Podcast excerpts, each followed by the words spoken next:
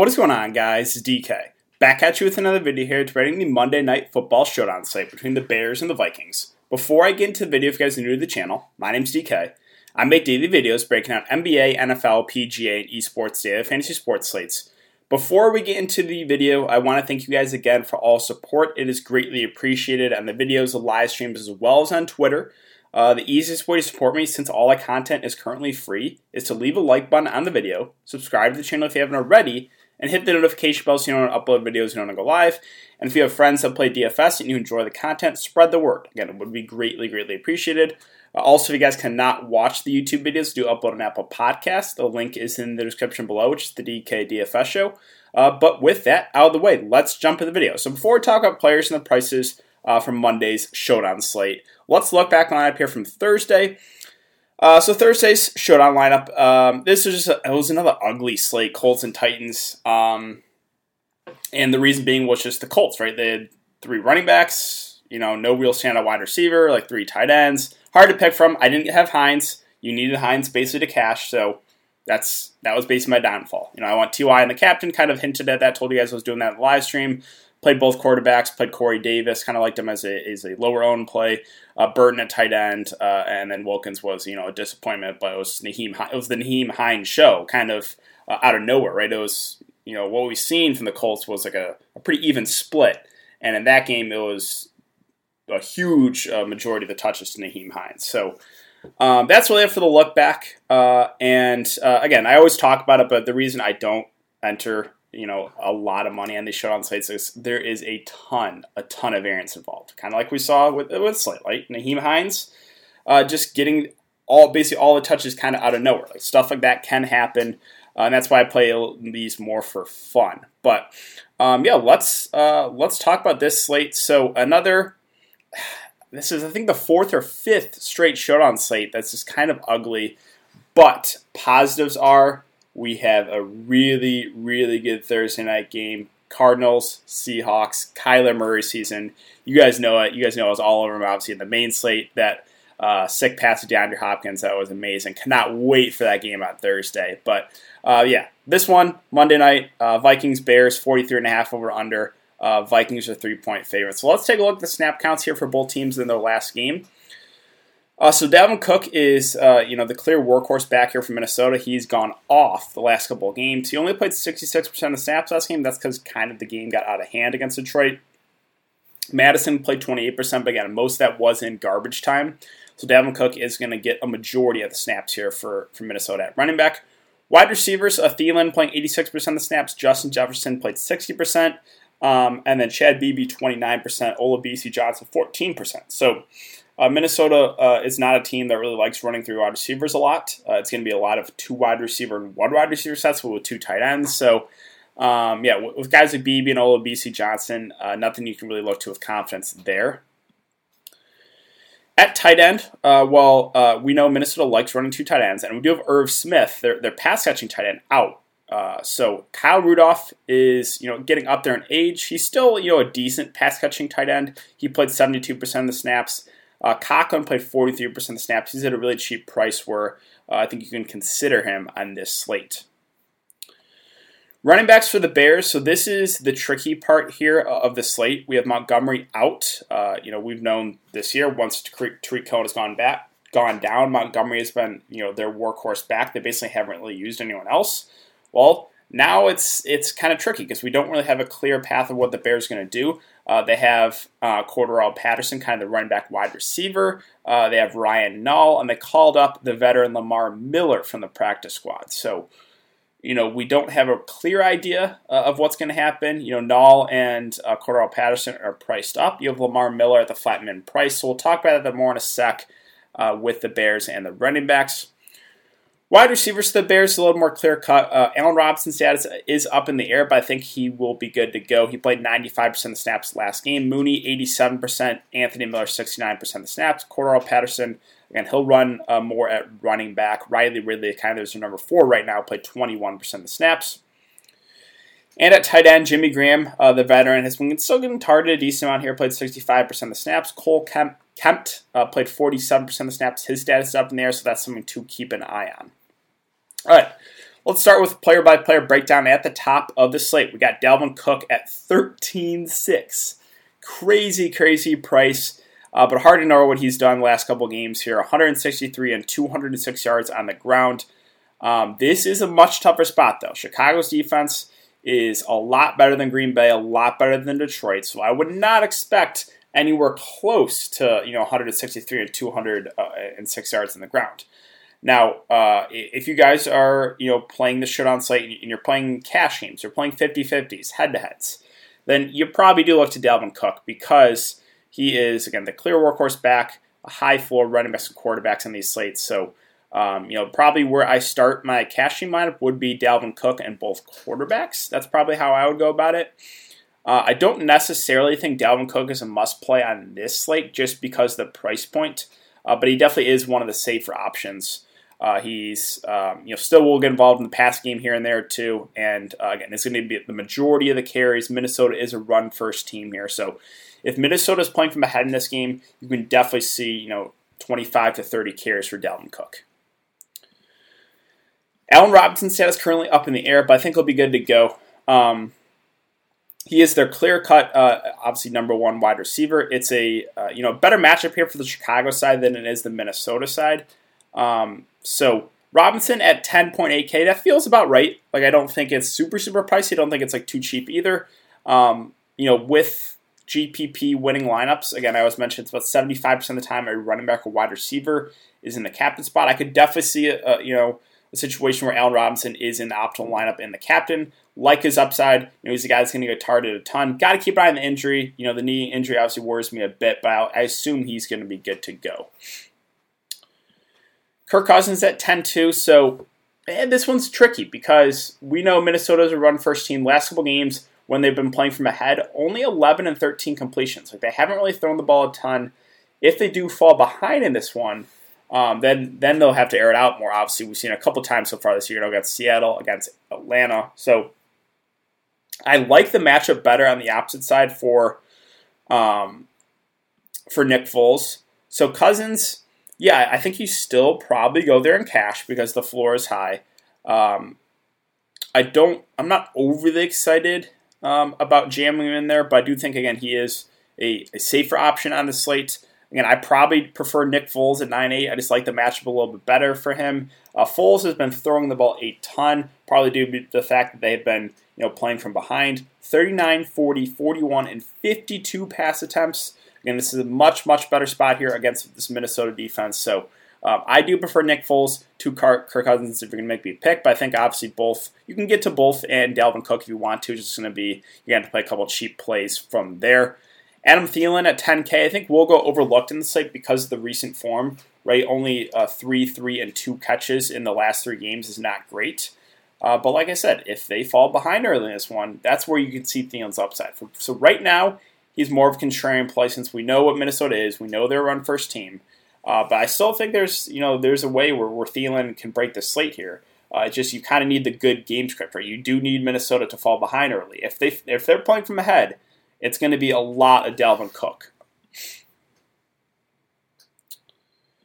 Justin Jefferson at 8-6, you know, had a stretch of games where I think he had three of the last, yeah, he had a stretch where he had three uh, of four games of over 100 yards, and it's kind of cooled off, but they haven't really needed him because they've been playing from the big lead. So at 8.6K, feels a little bit pricey. I probably prefer getting to Thielen for a little bit more, but either way, like the Minnesota passing attack right now, I think is just more, or, or, at least the top two guys are a little bit more contrarian options. Um, unless you think Minnesota's playing is going to be playing from behind this one, which is possible. Uh, but yeah, Jefferson, Thielen, I think are a little bit pricey uh, on this one. And Montgomery's out. We'll talk about the running backs for Chicago. Jimmy Graham's at seven two. You know, eight, six, seven, and six targets. Still getting targeted a decent amount. I don't think he has amazing upside. I think he's still a little bit pricey, but definitely viable. Obviously, there's someone they can look to in the red zone. Mooney at six six, I like a good amount here in the mid range. Uh, he's playing a majority of the game. He's running uh, the big routes, right? Uh, he's, you know, last three games, 7, 6, and 11 targets. He's got some big play upside in him. And like I said, I like the matchup more on this side of the ball uh, for, for the Chicago guys than I do the Minnesota side. So Uh, Darnell Mooney in the mid range is one of my favorite plays at his price. Ryan Nall's six two, so this is just a question of you know what are what is Chicago going to do with the running backs? You know, is it going to be Cordarrelle Patterson? Is it going to be Ryan Nall? Is it going to be Lamar Miller? Well, we don't have a good feel right now. Hopefully, we get some sort of clarity from the beat writers of what it's going to be. You know, before lock tomorrow, we'll talk about that in the live stream. But right now, it, it's kind of up in the air. So, you know, at 6.2K for Ryan Nall, I don't know if I'm like overly excited about it because I don't know if he's going. to I don't think he's gonna be a true workhorse back, right? I think it's going to be some Cordarrelle Patterson. Obviously, it's going to be Nall. I think Lamar Miller gets some touches too, and Lamar Miller's cheapest of the bunch. Again, Cordarrelle Patterson's a five two. They'll, they'll line him out uh, um, out wide sometimes, and he'll get some carries as well. You know, how much work is he going to get at running back is is in question too. Does he get more work? Again, is it Nall? Is it Lamar Miller? So that's the big question mark on this slate. Um, but yeah, uh, Nall's at 6'2", Patterson's at 5'2", and then we have Lamar Miller at the flat min. So, you know, obviously Lamar looks the best for his price, but is he going to get enough work to to um, pay off his salary is the question. Anthony Miller's at 4.8K. He is their number three receiver, but still has had 11 and 8 targets in the last couple games. He's still a guy, a young guy that has upside. Um, you know, if Allen Robinson does get ruled out in this one, then like I really like Mooney and Miller at their respective prices. Like if A Rob gets out, if a- if Allen Robinson gets ruled out, I'm probably playing both Mooney and Miller. Um, if Allen Robinson plays again, I still really like Mooney. Miller's at you know at four eight is is a fair enough price for number three receiver. He still played a good amount of the game, right? He played 69% of the snaps, uh, again, partly due to them playing from behind. But the Bears do like running through wide receiver sets, so Miller is someone I'm looking to in the mid range. Again, we have no Irv Smith. We'll talk about some cheaper Minnesota guys. Both kickers uh, with Bailey and Santos are viable. You know, there's there's really not a ton of value on the slate. Like it's pretty thin. Usually on these showdown sites, there's at least some you know standout value. Not really on this slate. So uh, the kickers are safer value options. I'm definitely considering them on this one. Kyle Rudolph, I think it looks okay at three four. I know he's getting up there in age. He doesn't have as much upside as he did um, when he was, uh, you know, a younger player in the NFL. But with no Irv Smith, maybe they'll rely on him a little bit more. Um, sure, I think he's he's a cheap option that you can look to uh, with there being very, very very little value. Now, I like what DraftKings did here with the defenses. They finally priced them down, right? Because we just had some insane, insane price points for defenses this year, and people have been playing them, right? like over 7K for defenses that have been like 40% owned is just mind boggling. But these, like, this is a slate where I think I can get to, to either defense here with the Bears and the Vikings. Now, which one do I prefer? Where the Bears defense is the better defense, uh, but I would probably say Minnesota's offense is slightly better. So, tricky one. I think I do prefer the Bears defense still at 3.2K. Kirk Cousins is a guy that has uh, is prone to turnovers. I mean, they're at a cheap enough price where I think you can get to them. So, yeah, I'm definitely considering both defenses in the slate. And Bears offense has really struggled. No Montgomery, so I think you can, can at least consider the Vikings defense as well. Uh, but yeah, this is a slate. You know, you know, if you guys have been watching my showdown videos all year, normally I'm not overly excited about the defenses. This is a slate where I, I like the defenses. Um, Mattison at 2K. I know he had 12 carries that last game, but again, that was mostly due to the blowouts. So I don't think he gets a ton of work. You know, Maybe he'll get a, couple touches here and there at $2,000. At least you can throw him in consideration, but pretty risky. Uh, Olabisi Johnson is their number four receiver. Uh, not really for me, right? He played, well, let's go to Minnesota. He played 14% of snaps. Yeah, nothing you can go to with confidence. Chad Beebe played a little bit more at 1K, so if you're going to make me pick one of those, the number three wide receiver for the Vikings, I guess would be Chad Beebe just because he played more played 29% of snaps, but still did not get targeted. Uh, Cole Kmet uh, is uh, at $800. He's, his status is currently up in the air. He's actually a pretty talented tight end. If he does play, I think he's someone I, I could look to for, for a value option. If he misses, we look to guy Demetrius Harris, who is uh, their third string tight end. Now, Conklin is the Vikings' third string tight end, uh, but he is going to be their backup tight end in this one. And uh, where's the Vikings? when Smith went down, he basically came in and he played 43% of snaps. And we know Minnesota likes running two tight ends a lot. So Conklin at this price point, I think looks looks like a pretty good option. I know he hasn't got targeted at all so far this season, but if he's going to be out the majority of the game, I think you can look to him.